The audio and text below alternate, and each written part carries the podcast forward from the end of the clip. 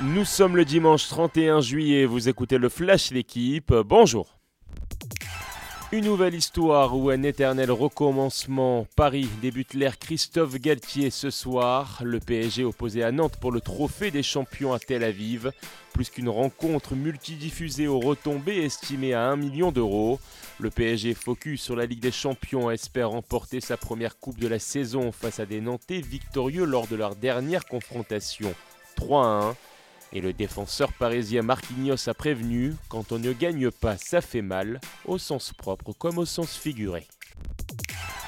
Levé de rideau pour la Ligue 2 et retour sur terre hier pour Saint-Étienne et Bordeaux. Les Bordelais tenus en échec à la maison par Valenciennes 0-0. Les Stéphanois battus à Dijon 2-1. L'entraîneur Laurent Batles a pointé du doigt le manque d'intensité et de faiblesse technique de son équipe. Sur ce d'orgueil en revanche pour Metz, rétrogradé la saison dernière et vainqueur 3-0 d'Amiens samedi. Mention spéciale pour Guingamp, les Bretons déchaînés face à Pau, succès 4-0. Un samedi pluvieux dont se souviendra George Russell. Le Britannique de 24 ans a signé la première pole position de sa carrière au Grand Prix de Formule 1 de Hongrie.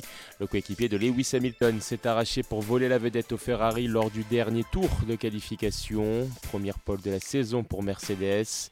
Les illusions pour le champion du monde en titre Max Verstappen qui partira seulement de la dixième place.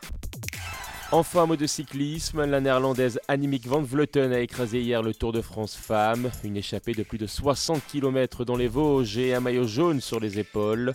Trois minutes d'avance au général sur ses poursuivantes pour la dernière lauréate du Tour d'Italie. Place dimanche à la dernière étape, la planche des belles filles à plus de 1000 mètres d'altitude. Merci d'avoir écouté le Flash d'équipe. Bonne journée.